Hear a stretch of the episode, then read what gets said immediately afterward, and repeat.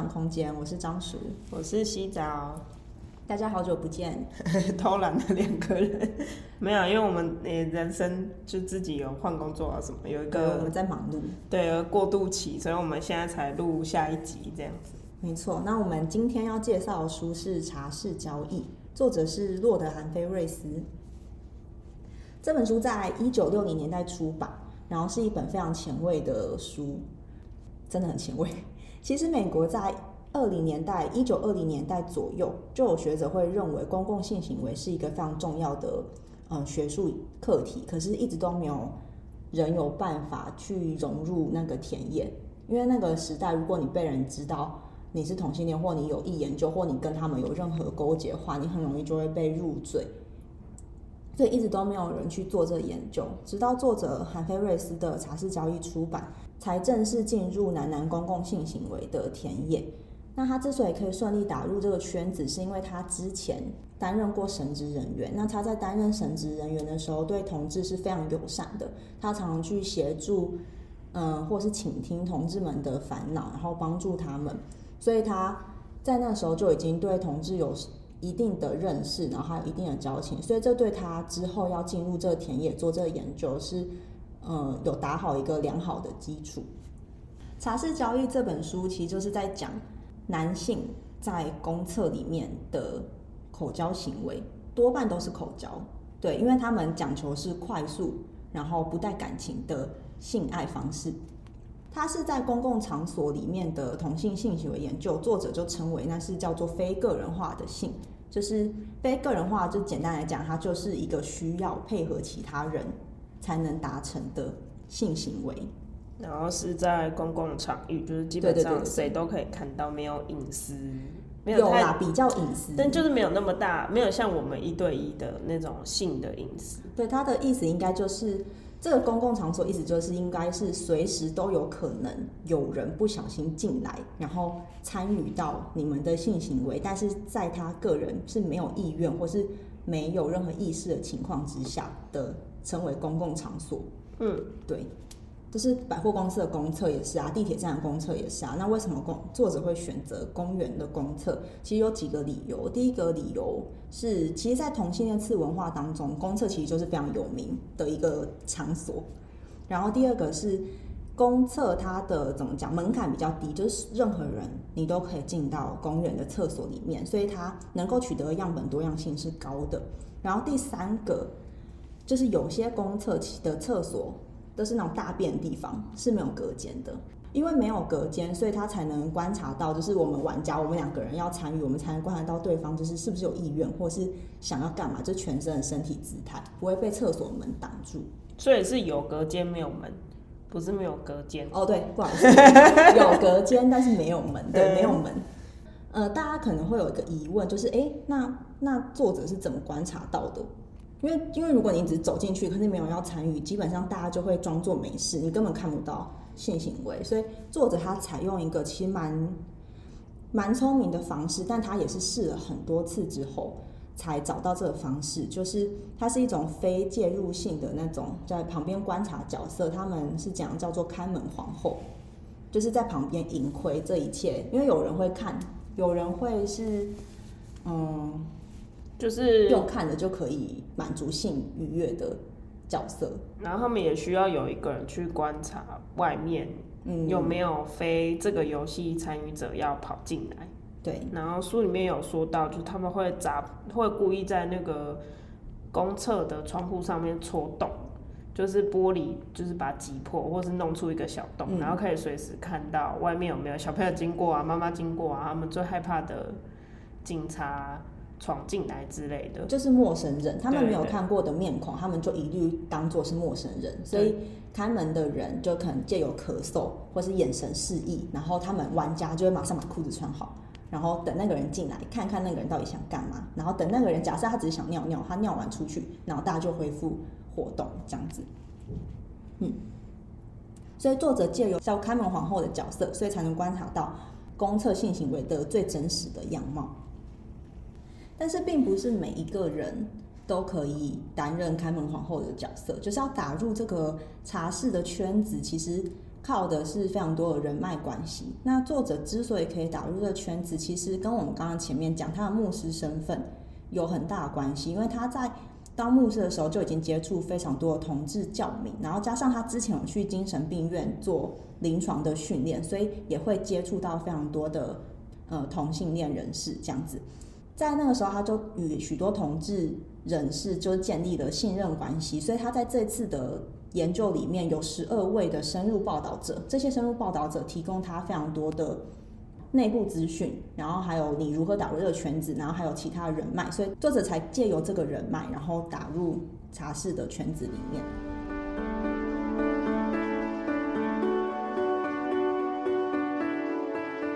好，现在来讲解一下，就是作者研究之后发现，就是茶室，也就是那个美国的公共的男厕，在从事性交过程中会有的一些规则或者是角色。大家不用想太复杂，就是茶室其实大家来就是为了性的，所以他们就发展出了一些规则，然后这个规则是大家都应该要遵守的，就是他默认规则。那第一个规则，它就是。因为他只为了性，所以他不需要交朋友。那我们就不用跟他介绍，就是我是谁，或是我生平是什么。而且这也是起到一个保护彼此的作用，对对对对，就是不公布自己的身份，但我就可以拿到性高潮的好处。这样没错，其实这就是极大化、最大化利益，然后最小化风险。然后第二个就是要必须留意未成年，就其实未成年在茶室的游戏当中是一个很危险、跟很不确定、很浮动的角色，因为未成年很有可能，因为他们经验不够，所以他们可能最后会要就是跟你收钱。就是哎、我提供你口交服务，那你是不是要给我一些钱？就是未成年很容易会演变成这样，因为他我觉得可能经验不足吧。怎么讲？大家去的目的是为了得到性的愉悦，所以我们彼此都不管是插入者、被插入者、盈亏者、受盈者，大家都在这个场所得到他们自己想要的性。可有些人他可能会借由这个场所，然后去勒索、敲诈、威胁，或者是去赚钱。牛郎的角色，然后还有一点是因为未成年者在美国的法律上其实蛮被保护的一群，所以他们可能就会觉得这种角色有点麻烦。就如果沾染到这种人，可能自己身上就有很多标签吧，呃，或者是要被处理的案件就会变得比较多这样子。嗯，然后第三个就是不强迫，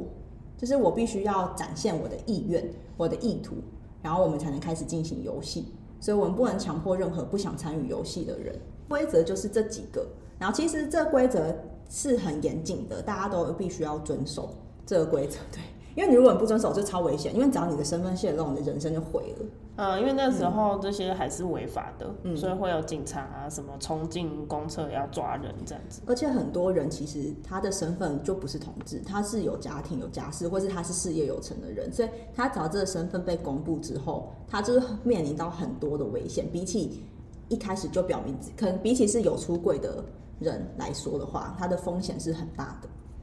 那接下来讲完规则，茶室里面还有角色，就有分角色。就像刚才讲的，手淫的跟玩家，但这些角色是非常具有弹性的。你如果一开始你可能想进去是想要当玩家，可是你之后因为它这是一个互动性的游戏，所以你跟别人互动过程当中，你可能会一不小心就变成只是在旁边盈亏的人，或者在旁边手淫的人，所以他角色是非常具有弹性的。那这里就讲角色有分几个，一个是玩家角色，就是负责口交的，然后第二个是把风者，就是作者。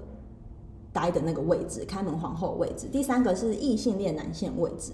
对，就是你就是一个异性恋，你可能不小心闯入这个场域当中去上个厕所的这个角色。然后第三、第四个就是青少年角色。那青少年角色，作者又有细分为呃暴徒，或者是牛郎，或是异男的角色。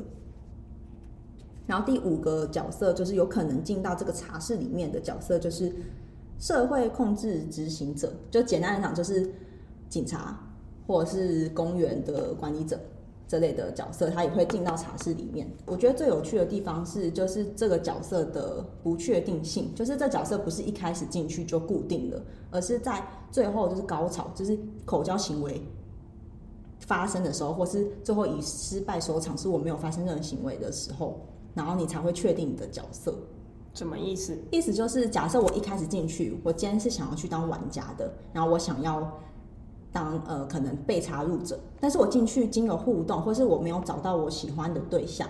然后那里面的人我我觉得不适合我或什么的话，我最后可能就只在旁边当隐晦者，所以他的角色就是经由互动然后而去形成的，所以你不是你想要当什么你就可以当什么。嗯，而且这个作者好像有提到，也跟社会背景跟他原本的性别认同会也会有关联。嗯嗯嗯，就比如说他如果原本就是一个觉得自己是非常阳刚的异男，要往这场游戏的时候，他们通常不太愿意担任被插入被插入者。然后如果是本身就本来就已经出柜了，或者是他们年纪稍微比较大，就是在审美上可能没有这么呃有分数的人，可能就会担任被插入者这样子。对，这里其实还有提到另外一个呃。蛮重点的，就是除了角色是不角色是可以互换的，是不确定性高的，还有另外一个就是你在里面的性行为的偏好，或是你是阳刚的，你是阴柔的，不等于你一定是主动、被动或插入或被插的角色。就是有些主动的人，他是喜欢当入当被插入者，然后这也无关乎他是阳刚还是阴柔的性质。嗯，就其实是一个非常。多变的，对，这是一个可能性非常高的地方。其实我觉得这其实蛮有趣，其实蛮蛮打破我的看法的。呃，刚刚我们前面其实有讲到规则嘛，然后它除了规则以外，它还有一个叫做嗯交易步骤，就是我们如何要开，就是如何确定你想要参与这个游戏，你想要当玩家，你想要被插或插入，它其实有一定的规则，就是一开始从你。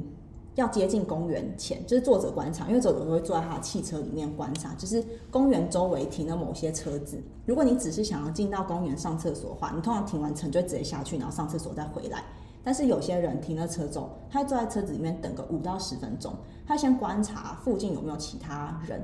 或者是有没有其他的参与者是他有兴趣的。如果有，他们可能会就在车子里面就会对视。所以我跟对视到说，哎、欸，这个我有兴趣，所以我可能第一个先采取主动，我主动先进去看他要不要跟来。第二个是被动，我要先看他要不要进去，如果他进去我就跟去。然后这是第一个，就是接近接近的步骤。进入车子前，然后进入厕所之后，你站的位置也其实蛮有关系的。作者观察下来，如果你是被插入者，通常会站在马桶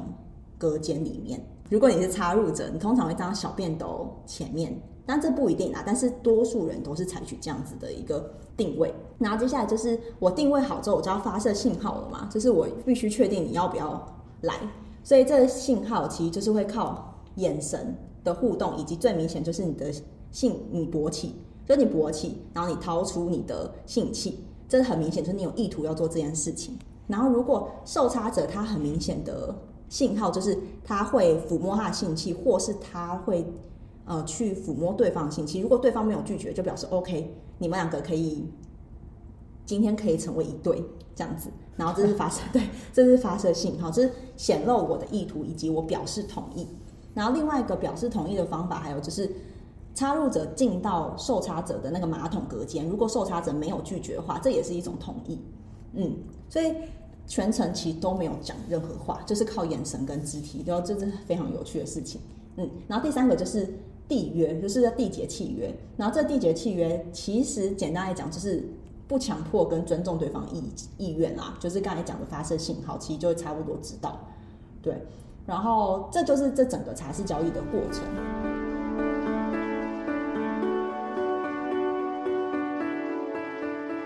作者为了更深入这项呃同性性行为的研究，所以呢，他就做了一个具有争议的行为。他先把参与者的车牌记下来，然后到警局去取得他们的资料、户籍资料、婚姻以及职业状况，再借由接下来社区男性社会健康的问卷调查的名义，啊，基本上是真的有这个调查，只是作者将他的样本，就是性行为研究的样本加入了这个随机抽样的调查里面，所以才能让他近距离的去接触这些参与者，然后。跟这些参与者聊天，以及认识是什么样子的人会参与茶室的游戏，这样子，嗯，这是一个非常受争议的第一点。也因为作者实际去采访这些参与者，所以我们可以得到参与者分为四种角色。第一种角色是异男，然后第二个是狐性恋，第三个是同志，第四个是贵妃。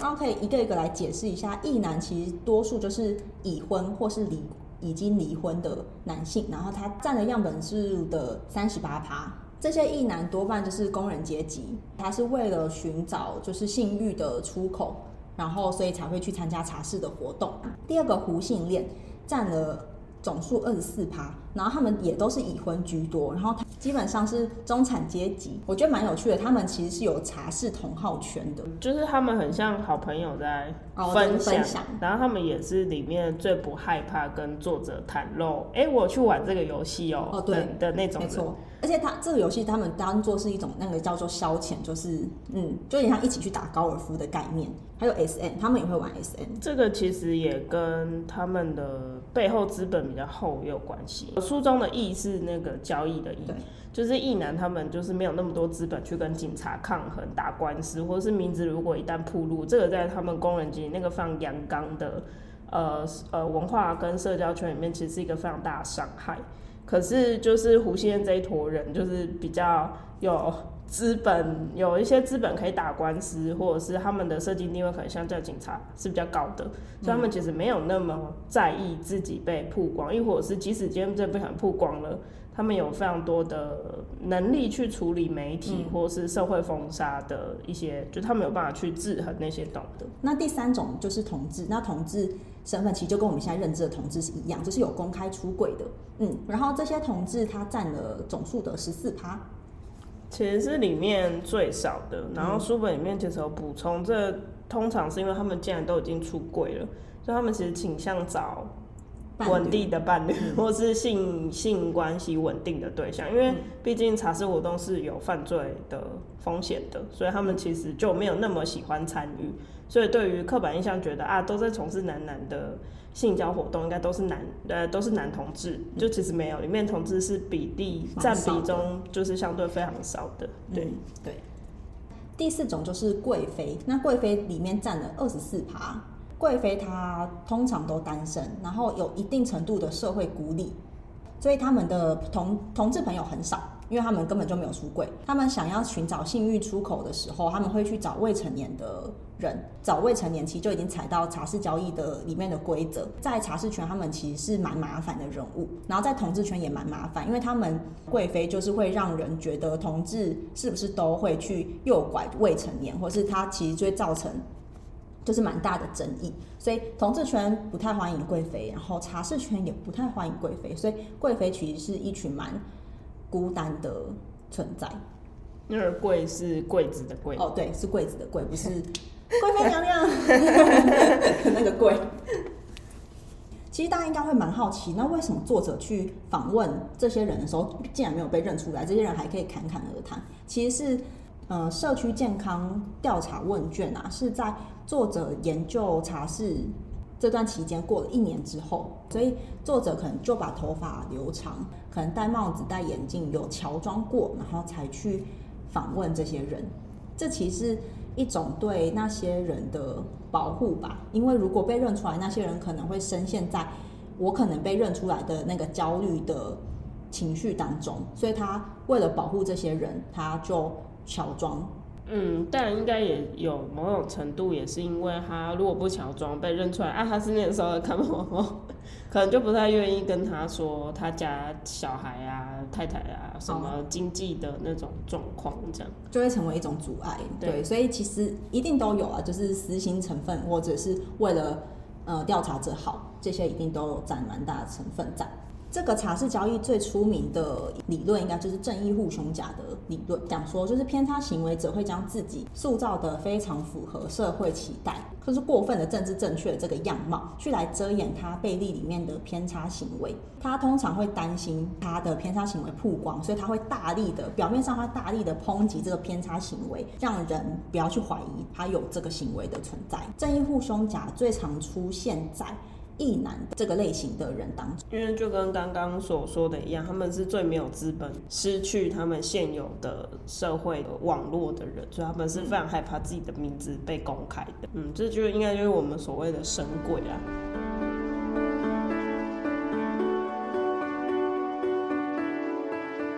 刚刚有讲到一些研究伦理上面的争议，当然在任何时代下，这个研究者所采取的方式都具有一定程度的争议性。可是刚好它也达到了当时一九六零年代整个国际社会到美国自己政治氛围上面的一些争议事件，导致这个研究者争议越滚越烈，这样，然后甚至就是到最后变成我们一开始提到，他就失去了他的工作机会。那我们现在就大致简单介绍一下当时的时代背景。呃，首先当时对同志其实是非常的不友善的，甚至法律有明文规定不允许男性跟女性之间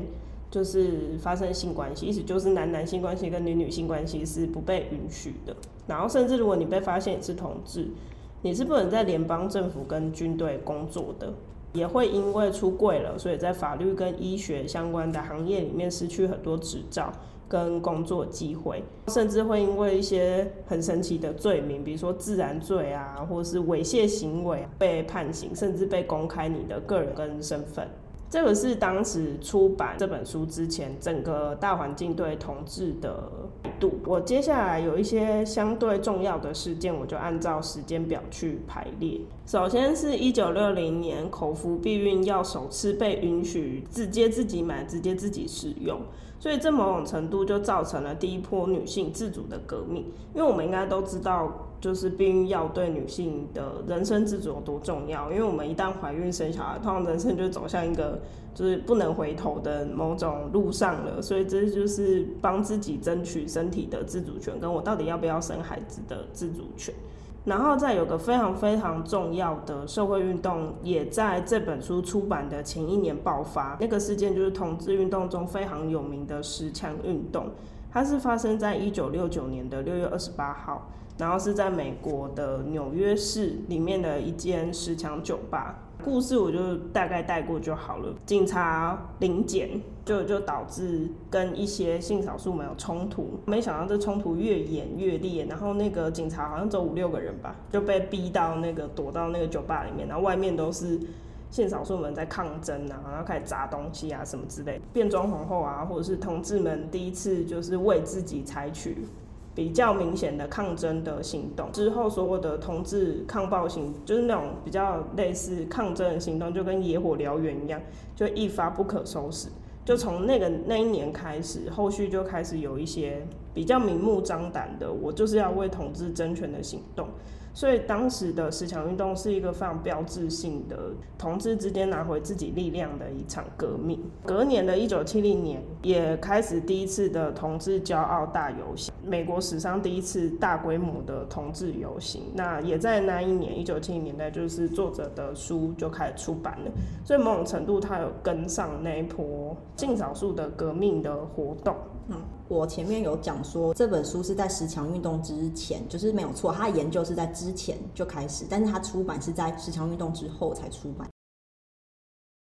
呃，如果有读过这本书的，应该会发现书本里面在讲同性恋这个词的时候，他们会用一种比较病理化的方式，因为其实我们现在都讲同志。可是同志其实是有一种比较中性，或者是相对有比较正向意味的形容词，就跟游民跟街友，街友会相对正向那种感觉。那这本书里面会刻意使用同性恋跟偏差行为、偏差性行为去形容当时的茶室的活动，这个其实有它的脉络，这也是这本书的用心之处。因为当时书写的背景，其实同性恋还是一个在法律跟甚至疾病手册上，就是会被分类在是有生病的状态，所以就是一直到一九七三年，同性恋才从精神疾病的诊断中除名。所以这本书里面为了保留当时的社会脉络，所以会用一些就是我们现在看起来可能怎么有点不舒服的用词去形容当时的。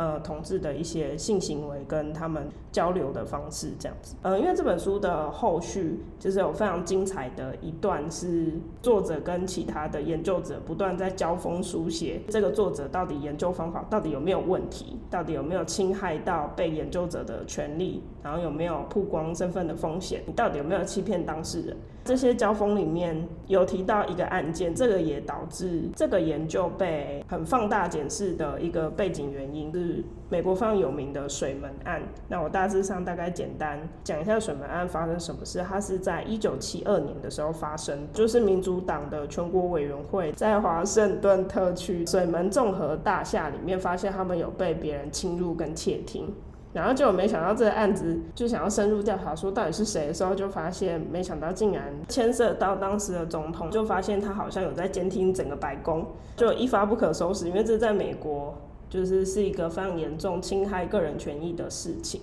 结果就在一九七四年的时候，尼克森就宣布辞职他的总统的职务。然后前面有提到，这个作者其实他除了在诶、欸，性别的议题上面，他在种族的议题上面其实也蛮蛮有态度的。就比如说他在当牧师的时期，他就会把黑人带进白人的教会，然后让黑人带黑人进白人的餐厅吃饭，因为那时候还有种族隔离隔离的政策。对，所以在一九六三年八月二十八日的时候，就是非常有名的马丁路德金恩，他就发表了一个演讲，就是我有一个梦。那一九六零年代，我相信也是。大家非常熟悉的嬉皮的时代，就是那个时代有不断的战争、冷战、越战什么的，然后那时候有反战的精神，然后再加上性别啊，或者是我刚才上述那些事件的发生，所以这整个一九六零年代，它都是一个不管是你个人肉身的信仰的战斗，还是整个国家的政治的信仰的战斗的时代。那作者就刚好生在这个时代，然后。做了这么可能同时具有前瞻性跟争议性的研究，所以他的讨论度就非常的高，嗯，甚至一度我记得他有坐牢，对不对？有，他有被抓到坐牢，对，他有被逮捕。之前好像因为他什么破坏尼克森的什么肖像还是什么，然后也被逮捕。对，对那这边讲一下，就是当时的社会学啊，其实呃，当时很多人都会认为说什么那种偏差行为是一种。难以理解，就是为什么这群人会这样的？对，但当时的社会学开始去做深入做这些研究，然后为大为大众展示出，哎、就是这种行为并不是不能理解的，而是它有它自己的脉络，或它背后存在我们没因为没有人去研究，所以才会导致大家对它有嗯、呃、可能错误的看法或什么的。然后这时候社会学是开始蓬勃发展去研究这些东西的一个时代，这样子。好，那跟就是介绍完整个背景跟他研究的过程之后，其实就可以发现有三个点是就是最影响专业伦理的点。首先就是侵犯隐私，然后再来就是如果这些资料曝光的话，可能会有后续的问题。然后还有他在这过程中其实都有隐藏自己的身份。那这个在书中用的词是误表，就错误的表示。自己的身份让别人就以为哦，他可能就是统治权的看门皇后，嗯，或者他就只是一个健康调查的调查员而已。那从这些可能相对不正当的过程中获取资讯，我自己是觉得被记下车牌，然后去调我的资料之后，再假装他是调查员过来问我的私事的这个过程，是我里面我觉得最不舒服的。可是。就整个就是往后现在来看的话，我也觉得这是一个必要。我觉得在他至少以他的研究来讲，这是一个其实蛮必要的手段。可是真的没有其他手段拿到这些资讯吗？作者其实他自己在书里也有讲，如果再一次重来，因为他造成太大的回响，他再一次重来的话，他会选择就是舍弃代表性这件事情，做每一个个案的更深入的报道。他说，如果是他会在做这样子的选择。他的意思应该就是更深入的报道，可是那些人其实都知道他是谁。对对对，就是已经就是互相表明身份，知道他的意图这样子。哦，对，我我其实也懂，这可能就是这份研究的困境，因为它毕竟是性活动，那这种很隐秘的、地下的，甚至有违法的成就是因素在里面的调查，其实非常难以公开身份进去了。而且作者他其实是想要观察到，就是最接近真实状况，而不是为了让你看到，所以我去做的那种表演，是他认为那不是一个最真实的样子，所以他势必得隐藏他的身份。对啊，其实蛮争议。如果我真的是那个被访问者，而且我就是一个没有很多资源、阶级比较低的人，我一定会很担心我身份曝光。这就是这一个研究很矛盾的地方。就是书中其实有讲到，就是这个研究其实是就是田野研究方法很棒的参考书，在统治圈很受欢迎。他鼓励了很多学者去做研究，但他同时也因为他的研究方法，所以造成了就是去做田野的那什么研究变得更困难，因为大家就会开始。建立很多的审查制度、伦理准则、研究的制度，导致田野研究变得更困难。后来就有一个叫伦理审查委员会，就是各个国家的学术机构都会成立一个 IRB 的，就是审查的过程，嗯嗯、去有一些规范去规范你的研究方法到底是不是合理的。那里面就是有一些规则，它可能的确可以保护研究者，可是这个的确也某种程度让研究的困难度提升很多。比如说，它里面就有说，不能以欺骗的方式来进行研究，必须让可能参与研究的人都签知情同意书。可是这个东西在实物上会有蛮大的困难。比如说，如果今天你要研究的是比较底层的，或是比较像这本书里面犯罪的。那个边缘的人，比如说他是你要研究的是吸毒贩毒的青少年，或者是翘家的青少年，那这些未成年人基本上都需要家长的知情同意书。可是，而且他们更不可能不想身份曝光，他更不可能想要参与研究。对，然后我们就会对于这些其实可能更需要社会资源注入的研究对象，就是更失去话语权，或者是被看见的那个。而且这里面其实也有。呃，研究者他们所谓的为整个社会福祉的那个愿望，跟这些被调查者的人生跟自由意志的那个抗衡，到底要怎么拿捏，才会是一个相对大家都 OK 的位置？其实也蛮困难的。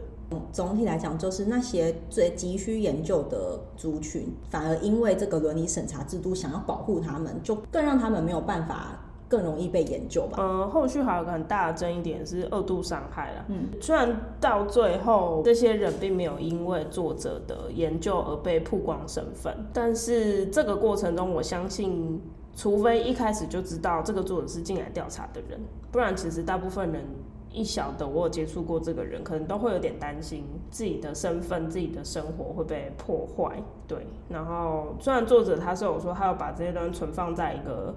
地方，然后书本里面有说他后续有烧毁，就是也都没有留下东西。但是这个里面的风险也是专业伦理上需要考虑的部分。书里面其实有收录一些就是批评者的文章，然后里面其实比较像是想要有一套可以适用在所有就是研究的共同的伦理准则上面。就真的有一套准则可以适用在所有的研究里面吗？这是蛮。就是如果真的有这个准则要用在所有研究里面，那这样其实有些研究根本就不能研究做。这其应该就是没有答案。大家对这个研究伦理有兴趣的话，可以自己去看这本书的后半部。就是其实他这本书后半部就是很认真，就是收了非常多可能骂作者，然后作者的回信，就是他们互相交锋出来。还有支持者，对支持者就是写信帮作者声援的这些都有，就是记载在里面。然后前半部有非常精彩的作者到底是怎么研究分类，就是他同整他所有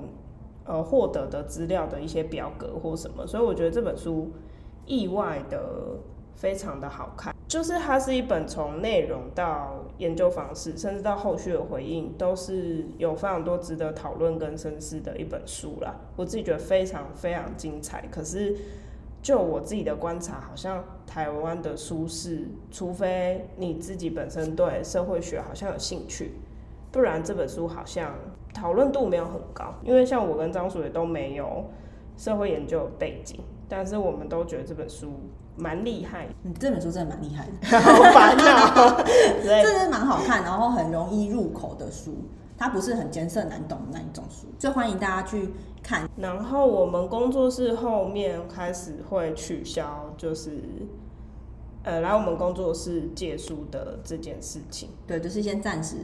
停止。对，但我们分享书不会停下来。嗯，嘿，之后的相关的笔记或什么，那个我们还是会继续的书写，但是可能就也变成无法共同编辑。就是我们先，